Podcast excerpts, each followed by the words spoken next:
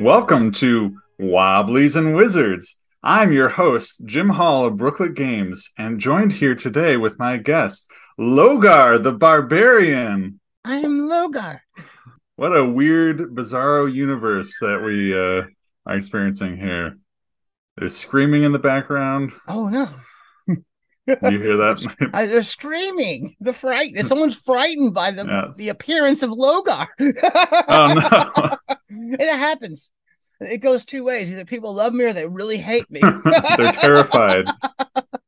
No, you got lots of tattoos, and that was my son screaming, and he actually loves tattoos. He always points at them. And today, uh, you know, Logar and I were talking a little bit about uh, doing a bit of a, a a different sort of episode where we kind of ask some questions of Logar, and we get to learn a little bit about uh, how Logar here runs the game. And you've been you've been running games for like 30 years or something, right? Oh, at least. So I, I can't tell you how long I've been playing and DMing. I it's not going to happen. I don't have any idea because I wasn't like keeping any track when we were Yeah. getting into this stuff as kids. I can give you, I can give Yeah. you kind of ideas of what grades I may have been in.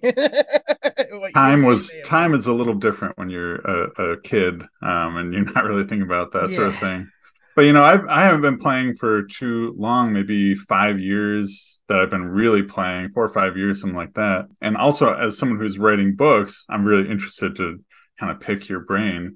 And so the the topic that i wanted to ask you about today was session prep and just kind of see well how do you plan a session you know you, you're getting ready to play you, you've got everything scheduled how do you plan it so there's different ways I plan sessions, and they've changed over the years. Because when I started playing, we focused on very what you would call railroad style games, very story driven, and a lot of that was because most of what we were doing was sci-fi and superhero style games, very plot based. I've gotten away from that over the years. Uh, Sometime in the last 20 years, I got more into playing D&D style games, and my process changed. And about 10 years ago, I ran a campaign of Rise of the Runelords for Pathfinder. And I bring that up because it's significant in my DMing, is that that was the first time I attempted to run something somebody else had written outside of just pulling a random dungeon from a module and inserting it into what I had written. Mm. so and what was different about that that uh, module from like what you were used to other than just being a pre-written module well being a, someone who ran stuff that I, I the way i run is very loose i want to know about the world and then the things that are going on that you're confronting and i have less of a layout that's linear that they seem to have in some of those modules so the Mhm. modules are a little more preformed and constrained and it was a learning curve at first to run modules for me i i i still think that there's a learning curve and that every module kind of offers something different and new you got to kind of get in there feel around and learn Mhm. but i kind of still prep in a similar manner if it's a module or not because i'm rarely running a module straight up from the book these days right yeah because you you got to kind of mush things into the world that you have Mhm. already so like let, let's let's imagine uh you know there's a game coming up and you know this wednesday or whatever what what are you doing to, to prepare for that game Uh, a lot of what I do prior to game is reading. I do a lot of reading, period. So, like when I do mm. zine reviews for this podcast, I'm kind of prepping for game because I'm going to possibly pull that out and pull elements of that out. I will have a few books that I'm going through and be flipping through different books at the same time. And I like to take post it notes and put them in the pages that I want to flip to quick. But my main area of like prepping for game is I'll usually have a notebook in the notebook i will be sitting here making an outline and i will be noting npc names different faction names and things Mhm. like that that i want to remember to keep in. A lot of my notes aren't going to be things that people are going to be able to pick up and see and like oh okay i understand what's happening. It's kind of laying out social network type maps events that i want to occur and things like that. And i'm i'm and a lot of that stuff doesn't ever make it into game. Right. They're planned for if we need to go this way. I have this to pull out. If I'm that... curious about the uh, the the kind of social uh, network aspect of it. You know, what does that look like? Can you show uh, describe an example? Oh yeah, I definitely can. Um, in a, detail, in I, great I detail. in great detail. So I'm a big I'm a big history buff uh, and a philosophy buff, uh, mm-hmm. social theory especially. I'm really into. So yeah. I'm constantly reading that kind of stuff, and a lot of what I'm doing in game, I'm drawing from. One of the places I've drawn from the most, and I think it maybe it's been mentioned here before, is the Spanish Civil War. yeah, you even mentioned an author to me that uh, had a little beetle as a character. Oh yes, um, and that was uh, Marcos. That was uh, down in uh, down in uh, down in Chiapas, Mexico. That would have been like the '90s uh, when he, or maybe later when he wrote that. But he okay. first emerged in the '90s. Um, at any rate, so so you're kind of pulling from that historical background, um, and how do you use that? Well, so I'm, I'm looking at that, and at the the conflict of the Spanish Civil War, you have the fascists kind of rise up after an election. With the, the so there's the the Liberal Party in Spain at the time was the Republicans. They were uh, they were they won an election. Then the fascists rose up with tanks and decided, oh no, we're taking control had this whole, I guess, call it a coup. And mm-hmm. cities around like Barcelona and Catalonia rose up where there are many varying factions working together. And what you see is like similar in places like Syria, where all, there are like all these different factions who have certain mm-hmm. aligned, uh, like aligned interests, interests. Yeah. And I tend to pull from that, looking at how those conflicts played out and how, well, we may be comrades here. We're going to fight here here's where we fell apart. So the more I started reading into that stuff, the more I started trying to structure my different factions in game after that and understanding where it is these people collide, what it is these people believe in relationship to what's relevant to what we're doing, things like that. So when I'm making these, I'm trying to make a complex relationships between them all. Like, okay, perhaps all these people agree here, but some of them are going to disagree here and I find that I can pull different conflicts from those interests. Now, mm-hmm. noting that my uh, my field of expertise is social theory and philosophy, yeah. uh, studying the ways that people respond to beliefs, the way they reify what they believe and bring it into the world. That's something I'm fascinated with, and that's something I often contemplate when creating different, varying, conflicting yeah. factions in the game and and we actually just sat down for the hobo's guide to time and space the other night and had a huge discussion of different varying factions and what they believed and where they stand on this contrasting chart to kind of flesh that out for where it is we're going to build from there though who these right. are so a lot of it is just me leaning into other things that i I am passionate about and interested in. So I'd say mm-hmm. that if mm-hmm. you're going to be creating factions and stuff like that, and you're going to be I find it helpful to lean into the other things that I know outside of game in creating those interpersonal or group dynamics, conflicts, and relationships. Does that yeah. does that answer the question correctly? Yeah, totally. and uh, as much as I want to drill down more into that subject, uh, there are a couple other things I want to uh, ask about. Uh, like, for example, you know the, the party's been traveling across the land searching for some uh something you know uh, the macguffin yeah and uh they know it's in such and such a dungeon somewhere so how do you prep for that dungeon session the the crawling or is that something that you really play much so I do a lot of dungeon crawls actually nowadays. I do. Yeah. I, I and I've and I used to just pull the dungeons and use them in my own thing and just kind of alter them. Uh, there's different ways I've done prep for dungeons. There are the dungeons that I make for myself. Mm-hmm. When I make a dungeon myself, I'm kind of like going from room to room saying, okay, what is it these players might find interesting? How is this going to be different, this room and stuff like that? And what is the objective? Like, where do I want them to go? What do I want to happen? And I'm kind of focusing on those things.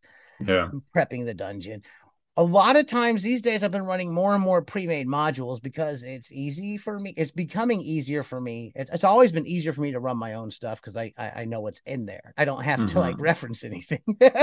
yeah. But when I'm when I'm using a lot of this other stuff, whatever they're searching for, they've kind of determined that dungeon's there. if I guess if the the MacGuffin is in there somewhere, you know, I'm not focusing as much on the MacGuffin, the end point, as I am what is it that's going to be interesting and fun for tonight's game. And oh, this dungeon has certain things, and what am I going to emphasize and focus on? Because there are things in pre-made dungeons that I'm like, okay, I might not spend too much time with this. Yeah. It's my job to present the the uh the room itself and as a dungeon master, a lot of times my job has more to do with my social skills, interacting with my game group around my table and being able to read and play into what it is they seem to be taking interest in. Yeah. So prior knowledge, making sure that I know what I'm going to have pop up. And sometimes that means I may switch rooms around a little bit. I may, okay, this is the right time to pull something out. So I may change it.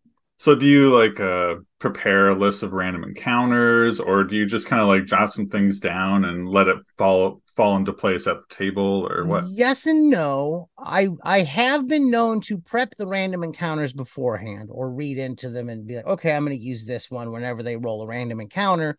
This is the random encounter, but sometimes I just kind of let the dice go with it at the table, mm-hmm. especially if I'm running a game with a random encounter table or I've uh I've written out a random encounter table, I will often just kind of okay, we're doing our checks as we're going through. Oh, that hit a random encounter. Let's see what this is. The best thing about random encounters for me is doing that um uh, oh, what's it called? My brain's taking a fart. The uh, the fr- the fiender friendly check. Okay. I've been doing it the OSE way a lot these days. I've done it other ways in the past.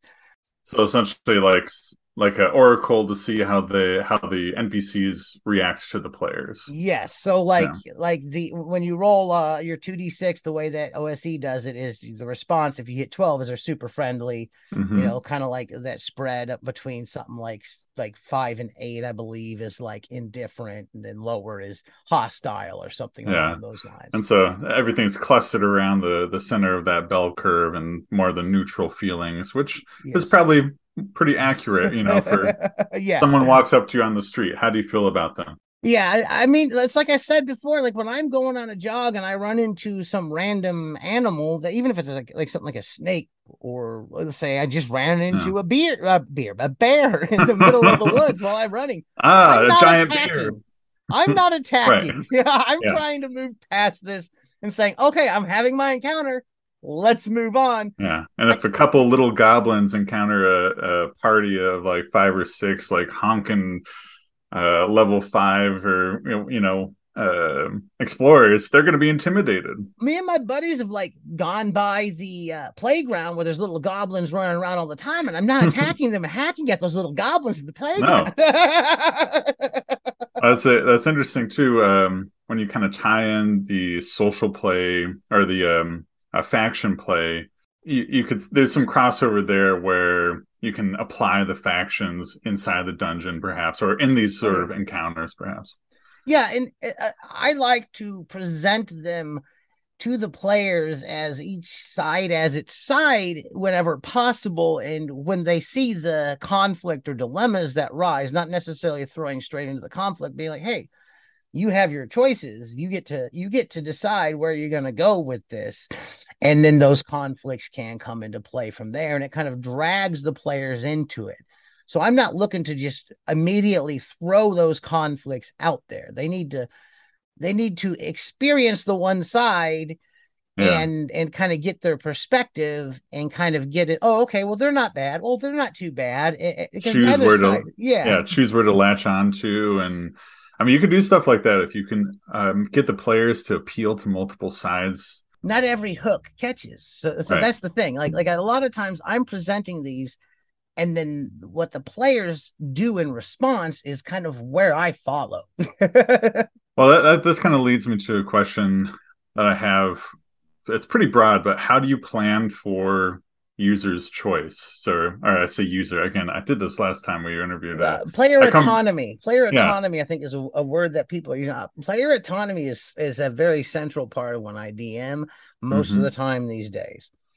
Um, part of that is that I play the world. The world is essentially indifferent to them, and I'm running that world around them in response to them. I'm not giving them Like I have presented my current campaign many threads that they could choose to follow.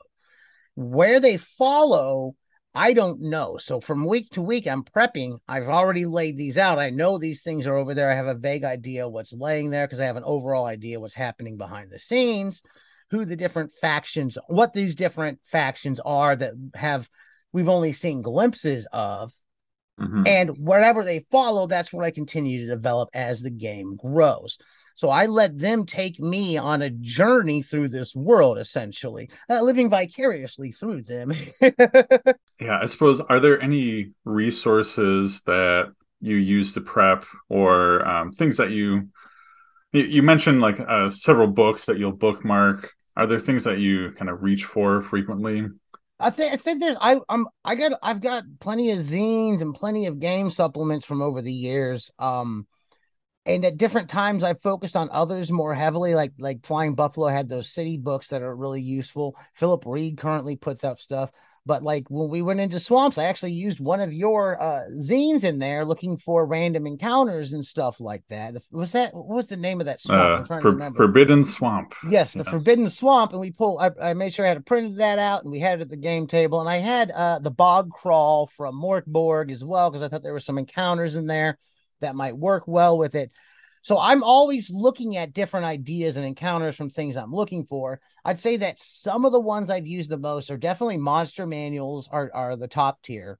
Yeah. That's the thing I'm constantly going to. There are some monster manuals I love more than others. Fair and enough. Yeah. I, I, when it comes to just okay, I'm stumped. I've I've used Matt Finch's uh, Tome of Adventure Design a lot uh, in the past when coming up with okay, where are we going? I'm going to make a few rolls and see what this is like, and and kind of going with those prompts. Uh, I'd say that Philip Reed's eh, city, like he's got these books, uh, encounter like with city location encounters and dungeon location encounters, are kind of some of the ones I've been leaning into a lot here the last year or so. I think we'll we'll talk um, more in detail about that in uh, a later one of these episodes. Um, but I, I, was also curious how how you prep for sort of the exploration aspect. Are you running games on like a hex map, or is it more of a amorphous uh, point crawl, or um, how how do you prep for that sort of overworld travel? So in our current campaign for CNC, the way I did it was I had the players make the world collaboratively. We made a huge hex map, and we're kind of going. We're we're in a little cluster of like three hexes through the whole campaign so far. Yeah. So as we move through those hexes from week to week, we begin to flesh them out. We aren't going too too far into those. Now I've also run like Lost Lands, which follows the hex map itself, and when I'm prepping for that, a Lost Lands campaign in the past when I ran those, I would I would kind of do a little research, and a lot of that prep relied on me reading about the world of the Lost Lands, getting the lore of the area, figuring out what adventures are set there, and things like that, and taking those and working with those. So it can vary from campaign to campaign how I approach that. I've tried a lot of different things, and there are definitely times I've done more point crawly or just thrown the map out altogether and said, yeah. okay, here's the basic idea because it's all in my head. yeah, because I know that well, a lot of folks really get and I'm one of these people really get into the the world building aspect of it like mm-hmm.